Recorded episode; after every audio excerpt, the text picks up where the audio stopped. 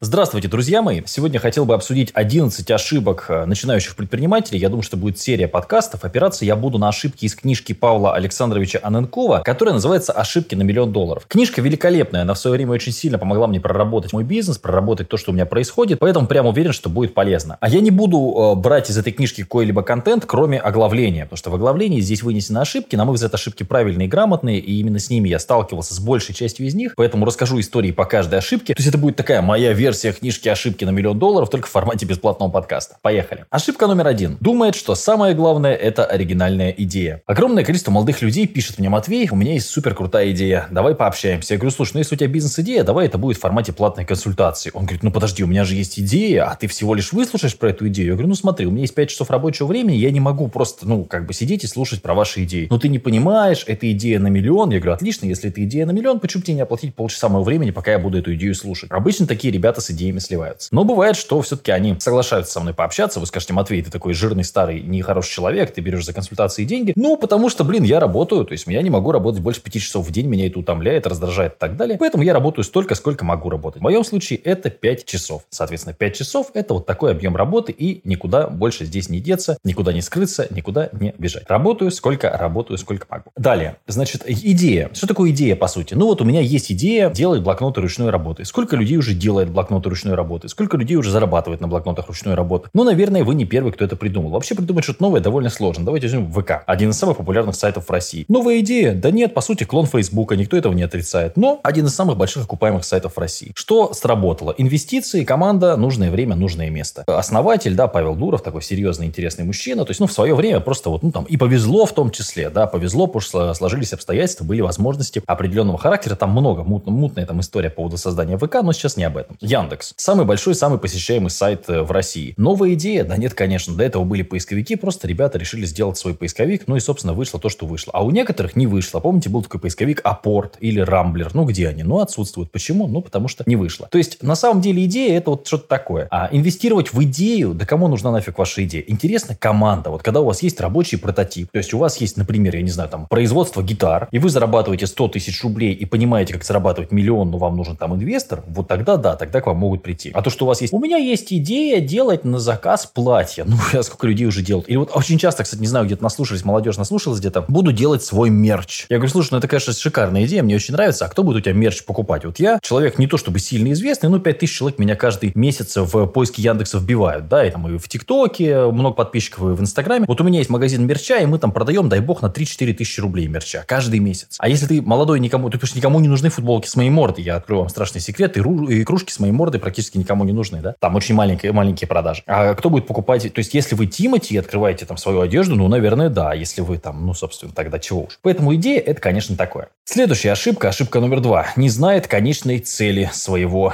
бизнеса. На мой взгляд, нужно не столько понимать конечную цель, здесь я немножко не соглашусь с а, заявленной ошибкой, а понимать вообще, куда ты хочешь прийти хотя бы в теории. То есть, куда ты вообще можешь прийти. Дело в том, что многие люди хотят стать богатыми, но при этом работают на работе, на которой богатыми стать невозможно. То есть, ну, если ты пришел работать условно инженером за 20 тысяч, и ты понимаешь, что самый главный, самый старший инженер получает 60 тысяч, а ты хочешь стать миллионером, ну, я тебя поздравляю, нужно разобраться с тем, что миллионером ты в этой компании не станешь никогда. Просто это факт, да. Там у тебя никогда не будет четырех ног, ну, то есть, скорее всего, еще две ноги не пришить и так далее. То есть, очень много разных факторов. И нужно просто понимать, куда ты хочешь прийти. Корабль, который не знает, куда плыть, говорил Синека, да, а никогда не получит свой, э, в свои там паруса попутный ветер. То же самое и здесь. То есть, нужно хотя бы примерно понимать, что ты хочешь добиться. Как я это делал? То есть, звучит очень так абстрактно, расскажу, как я это прорабатывал. Я просто брал и делал свод-анализ на доске. Вот у меня, когда были какие-то проблемы в бизнесе, какая-то ситуация, я не очень понимал, что происходит, я брал и рисовал свод-анализ. Сильные стороны, слабые стороны, проблемы и угрозы. И прописывал те угрозы, и как я могу их решить. Те проблемы, и как я могу их решить. Те слабые стороны, которые есть у моего бизнеса, как я могу их решить. Те сильные стороны, которые есть у моего бизнеса, и как вы уже поняли, как я могу эти самые сильные стороны усилить и так далее, как я могу на них поехать дальше. То есть все, вот, вот, вот и все. То есть я всегда прописывал задачи, которые нужно было. И у меня были там конкретные конечные цели, например, разобраться с бухгалтерией. Я отдаю себе там два, два месяца на то, чтобы разобраться с бухгалтерией, сажусь, занимаюсь тем, что разбираюсь с бухгалтерией. То есть, на мой взгляд, здесь, ну, куда уж, так сказать, проще, да, садись и разбирайся. То есть, должна быть понятная конкретная цель, хотя бы там на год, например, да, то есть, ну, у меня сейчас цель там есть и финансовая, и так далее, то есть, я должен сделать не хуже, чем следующий год. Именно конечная цель, как что там мой бизнес, куда у меня приведет через 10 лет, я, честно говоря, не знаю. Есть ребята, которые там об этом говорят, но я микробизнес, что мне, обо мне говорить? Я за год по основной компании заработал 30 миллионов всего. Но это все-таки оборот, потому что заработал я меньше с этого. Там понятно, что были расходы на рекламу и так далее. То есть я заработал где-то, ну, полтора-два миллиона в месяц я зарабатывал. Как-то так. Следующая ошибка – боится идти на риск. Нужно понимать, что предпринимательство – это всегда риск. Иногда бывает риск абсолютно необоснованный. Вот, например, а сегодня мы в очередной раз добились, не добились того, а получили перенос нашего суда. Мы пытаемся с марта выиграть суд у одного нехорошего человека, который, а, скажем так, в интернете нарушает наши авторские права. Риск ли это? Да, то есть я рискую деньгами, пытаюсь выиграть у него, соответственно, и я выиграл бы, если бы не судья, который, собственно, всю эту историю отменил. А, то есть он не отменил, э, он, он перенес просто заседание в очередной раз, потому что у него отпуск и так далее. Постоянно переносы, переносы, переносы, переносы. А так бы мы, может быть, уже с марта, с апреля, с мая уже бы выиграли этот э, иск по авторским правам, но тем не менее, да. То есть много-много-много вот таких а, неприятных вещей. Но э, предпринимательство это всегда риск. То есть когда я прихожу к юристу, плачу ему деньги, я рискую, я не знаю, отобьется это или нет, адвокат заработает в любом случае. Это нужно понимать. А, ошибка номер четыре. Думает, что само наличие бизнеса сделает его богатым. Очень многие товарищи. Это вот, знаете, песня есть, мы открываем бизнес, мы будем делать бабки и что-то там еще там поют, поют. Да, собственно, есть такая история у молодых людей. Им кажется, что бизнес это вещь, которая работает сама по себе,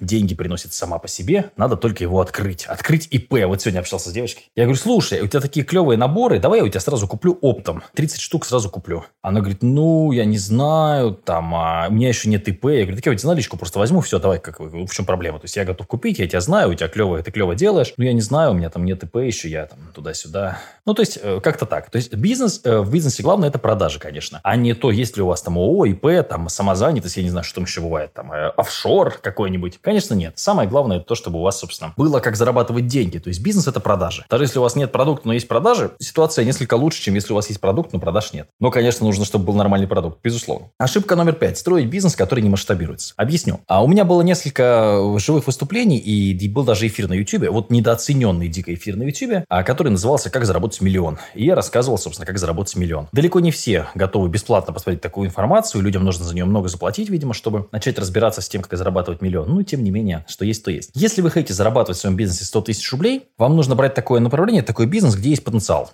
хотя бы потенциал на миллион рублей. То есть, если ваш самый главный конкурент зарабатывает миллион, полтора, два рублей, и вы будете маленьким, маленьким, маленьким, маленьким, маленьким, много ошибаться, тупить, у вас будет не самая лучшая маржинальность и так далее, на 100 тысяч рублей вы выйти сможете. Если вы изначально берете бизнес, где ваш самый мощный конкурент в этом городе или там э, в этой нише зарабатывает 100 тысяч рублей, поверьте мне, ну там ваш потолок это 50, 60, 70 тысяч рублей, если все будет хорошо. Если все будет плохо, еще меньше. Ну, соответственно, надо думать головой, прежде чем влазить в бизнес, который не масштабируется. Поэтому здесь я абсолютно согласен. Ошибка номер 6. Не ставить лимит по вхождению в бизнес-проект в плане денег и времени. То есть, ну, вкладывает слишком много денег и времени или не понимает, сколько времени и денег должен в этот проект вложить. А дело в том, что есть важная такая ошибка. Человек не считает цену своего времени. Он считает, что если он будет все делать сам, это все будет э, бесплатно. Это все ложь, конечно. Например, мой рабочий час стоит сейчас 14 тысяч рублей. То есть, вот в основном моем бизнесе, работая час, я зарабатываю 14 тысяч рублей. А я готов вписываться в те проекты, где час моего рабочего времени будет оцениваться хотя бы там в 10-15 тысяч рублей в час. Если я сейчас сам начну копать гля- глину и делать бизнес покупки глины, ну, соответственно, я буду стоить как человек, который копает глину. Это нужно понимать. То есть нужно искать такие проекты, такие направления, где ваш труд максимально окупится. Что касается именно по вложению в бизнес-проект времени и денег. Ну, соответственно, бизнес не может быть бесконечным. И нужно понимать, что, ага, мы вкладываем вот такую сумму, мы хотим получить вот такой результат. Если мы его не получим, то мы выходим из этого бизнеса вот такого числа. Это должно так выглядеть. Мы тестируем три месяца, потом выходим. Я, например, вот TikTok, лайки, то есть разные там приложения, то есть в том числе, это же тоже я инвестирую время свое, да, снимая ролики, я понимаю, сколько я должен получать, а через сколько это должно окупаться, сколько я готов вложить и так далее. То есть у меня есть примерный план. Я его расписываю там на бумажке, там нет чего-то суперсерьезного, если это мелочь какая-то, да, но тем не менее я понимаю, сколько денег я готов вложить. И поэтому некоторые проекты я начинаю активно развивать, потому что вижу профит, как, допустим, с подкастами. А некоторые проекты, там, как, допустим, YouTube-канал, я начинаю на них подзабивать, потому что не вижу какого-то супер профита. Поэтому абсолютно точно нужно ставить лимит и понимать, сколько ты готов потратить. Потому что иначе можно просто упороться, как ребята, которые по 5 лет держат кофейню и сами в ней работают и пытаются отбить те бабки, которые вложили. Это бред, конечно. Лучше такой бизнес подавать. Но это другая история. Ошибка номер 7. Берет партнеров с теми же качествами и навыками, что и у себя. Ну, то есть, понятное дело, если у тебя, ты берешь таких же, как ты, там, людей, которые, например, спринтеры, и ты сам спринтер, ну, какие-то марафоны вы бегать не сможете. То же самое в бизнесе. То есть, э, на мой взгляд, в бизнесе хорошо, когда в команде есть люди конструктивно не согласные. А, то есть, здесь должна быть какая история? Нужно самому быть очень гибким и быть готовым к тому, что тебе нужно менять стратегию, если ты маленький бизнес. И должны быть люди конструктивно не согласные, которые будут говорить, твой дизайн говно, и вот почему. Давай я сделаю вот так. Или сайт говно, я объясню почему. Нужно сделать вот так. То есть, не просто которые критикуют просто так, а которые конструктивно с тобой не согласны. В команде должно быть один, два, три человека, которые с тобой спорят. То есть должны, должны быть, конечно, люди, которые там, да, окей, просто там конформисты, да, но тем не менее обязательно должны быть те, кто конструктивно не согласен. Я полностью тут разделяю эту позицию. И должны быть люди, которые, то есть тебе не, ну, не нужна копия тебя чаще всего. Тебе нужны люди, которые будут делать другие вещи. То есть, например, то, что я не умею рисовать э, сайты, не значит, что у меня в команде должны быть все такие. То есть мне нужен человек, который, то есть сильные и слабые стороны должны закрываться в команде. В сбалансированной команде, конечно. То есть я, например, не очень люблю звонить людям по телефону. У меня есть замечательный обзвонщик, который обзванивает. Есть замечательный дизайнер, который рисует картинки и так далее. Ошибка номер восемь. Не строить систему в компании. Должна быть выстроена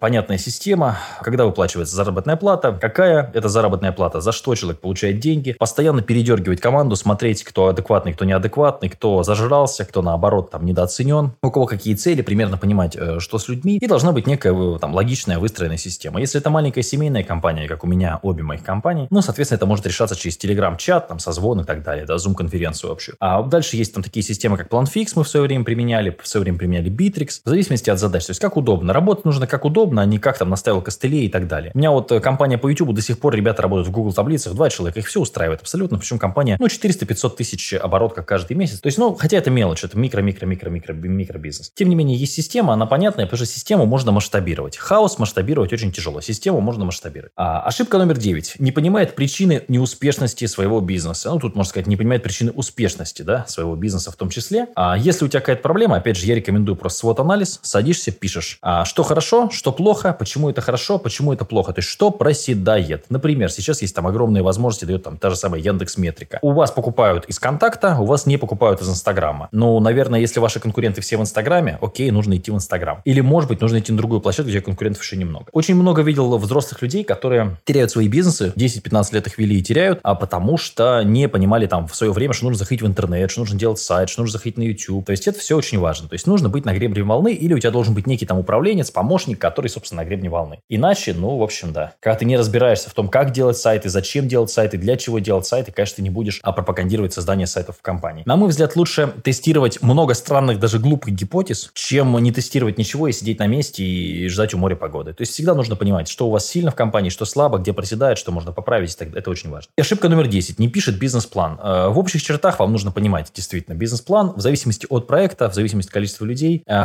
хотя бы примерное понимание того, к чему вы хотите прийти. Очень важно, на мой взгляд, в бизнес-плане прописывать в первую очередь маржинальность. То есть сумма, которую вы хотели бы зарабатывать, какой объем понадобится. Вот мне недавно предлагали войти в одну компанию а, по доставке из Китая. Я говорю, хорошо, мне, мне, мне интересно было бы, если бы это генерировало мне там 100 тысяч рублей хотя бы. И пассивно, причем я работал минимальное количество. То есть говорю, вот такое время, я готов работать, вот за такие деньги. Ну, соответственно, мне эту сумму не показали. Я сказал, ребят, я не готов. Ошибка номер 11. Думает, что его компания не такая, как все. Все бизнесы примерно одинаковы. Есть объем рынка, который определяем не мы. Есть конкуренты. Создавая бизнес, выбирая свой бизнес, ты, естественно, выбираешь себе в первую очередь конкурентов. То есть те, с кем ты будешь бороться. Всегда есть те, кто с тобой конкурирует. Э, странно думать, что если ты, например, снимаешь ролики про там лошадок, у тебя не будет конкурентов. Даже если никто больше не снимает на твоем языке в твоей стране почему-то в этой там социальной сети ролики про лошадок, это не значит, что люди только про лошадок и будут смотреть. Они будут смотреть про мотоциклы, про вертолеты, про самолеты, развлекательный контент, новости и так далее. То есть, по большому счету, мир сейчас такой, мы живем в эпоху глобальной конкуренции. Вот у человека есть зарплата 10 тысяч рублей. Он кому-то эту зарплату все равно отдаст. На продукты, на фитнес-зал, на новую гитару, на новый кондиционер себе купит. Или уедет э, отдыхать куда-то, я не знаю, на 10 тысяч. Где можно отдохнуть, конечно, но тем не менее, да, на шашлык какой-то поедет. Фишка в том, что деньги будут в любом случае потрачены. Далеко не факт, что будут потрачены в ваш карман и в вашу компанию. Поэтому нужно всегда думать о клиентах, думать, как им угодить, о том, что твоя компания, в общем-то, такой же, как и все бизнесы, проект, который конкурирует со всеми, кто есть на рынке на данный момент. Вот такие 11 ошибок. Я думаю, что в одном из следующих выпусков мы разберем остальные ошибки. Это довольно интересно, на мой взгляд. И полезно, самое главное.